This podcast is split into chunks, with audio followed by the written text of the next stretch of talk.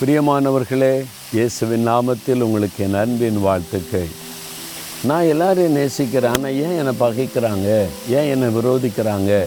அப்படி சோர்ந்து போயிருக்கீங்களா? வீட்டில் வேலை செய்கிற இடத்துல உங்கள் இருக்கிற கிராமத்தில் உங்கள் தெருவில் இருக்கிற அப்பார்ட்மெண்ட்டில் ஏன் இவங்க என்னை வெறுக்கிறாங்க? ஏன் என்னை பகைக்கிறாங்க? அப்படின்னு நினைக்கிறீங்களா? இந்த உலகம் அப்படி தான் பொறாமையினால் உங்களை பகைக்கலாம். சின்ன குத்தத்தை பெருசாக்கி உங்களுக்கு விரோதமாய் காரியத்தை செய்யலாம். உங்களுடைய ப்ரொமோஷனை தடுக்கலாம் உங்களுடைய ஆசீர்வாதத்தை தடுக்கலாம் உங்களை அழிச்சிடணும் அப்படின்னு கூட எழும்பலாம். இது பொல்லாத காலம் கடைசி காலம். இப்படிப்பட்ட மக்கள் தான் நம்ம சூழ்ந்து இருக்கிறாங்க. அதனால் சில சமயத்தில் மன சோர்வு வருகிறது உண்மைதான். அந்த ஆண்டவருடைய வார்த்தையை கவனிங்க.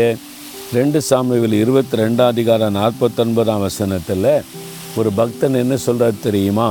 எனக்கு விரோதமாய் எழும்புகிறவர்கள் மேல் என்னை உயர்த்தி கொடுமையான மனுஷருக்கு என்னை தப்புவிக்கிறீர். ஆண்டவர் என்ன செய்கிறாராம் உங்களை விரோதிக்கிறவர்களுக்கு மேலாக உங்களை உயர்த்தி விடுவாராம்.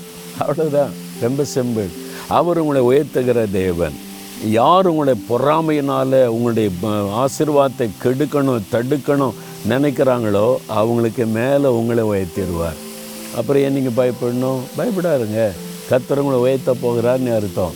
அதனால இந்த நிந்தை நெருக்கங்கள் விரோதமாக பேசுகிற ஆட்களை குறித்து மனசோர்ந்து போகிறாங்க அவங்கள மன்னிச்சு மறந்துடுங்க ஆண்டவர் அவங்கள மன்னிச்சிடுறேன். அவங்க பேசினதை மறந்துடுறேன். அவங்களுக்கு மேலாக என்னை உயர்த்த போகிறதற்காக ஸ்தோத்திரம்னு சொல்லுங்கள் அவங்க பொறாமப்பட்டு பேச பேச பேச மேலும் மேலும் மேலும் கத்துறவங்களை உயர்த்தி உயர்ந்த ஸ்தானத்தில் வைப்பார். அவ்வளவுதான். மகிழ்ச்சியோடு சொல்கிறீங்களா தகப்பனே என்னை விரோதிக்கிறவர்களுக்கு மேலாக என்னை உயர்த்தி மேன்மைப்படுத்துகிற அன்பிற்காய் ஸ்தோத்திரம்.